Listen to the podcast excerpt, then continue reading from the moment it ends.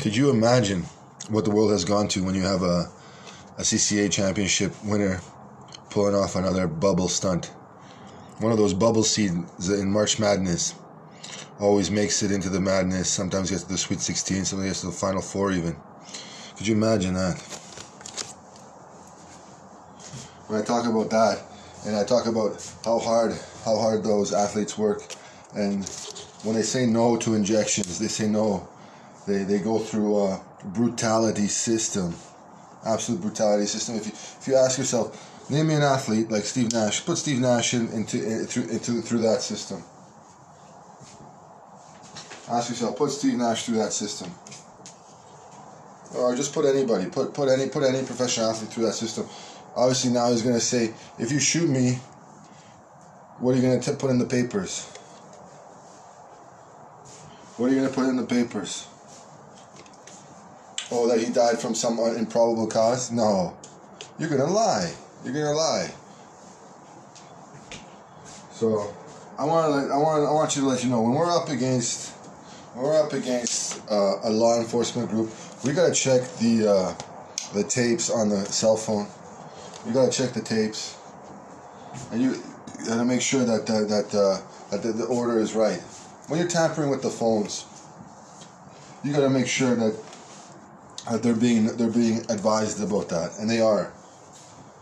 And when you're up against a law enforcement group, they, they think they, they have the power to do everything and above everything. And sometimes you have to say they don't. They just don't. When you're making the first call, the initiative, holy initiative call, they just don't. And you're in good and you're in good standing, they just don't. It's like an academic uh, GPA. Would you lower or would you would you would you would, would you would you would you lower or would you improve it? The GPA. Ask yourselves today: Would you lower it or would you improve it? I would say you slightly improve it. If he wakes out with no food in, a, in an isolation box or, uh, or for five days at one place, gets transferred to another place, and has normal meals, gets to gets to a certain level of uh, of normality, and then he gets uh, thrown into an isolation box after going to the gym. After going to the gym with a with a group, wow! Ask yourselves about that. How what type of procedure is that? If they if, if they're not for you, they're all against you, and that's the way you got to perceive it. And I'm telling you, look at the big picture. There's so many beautiful people out there, so many beautiful, talented people out there. What's one little little little ant gonna do?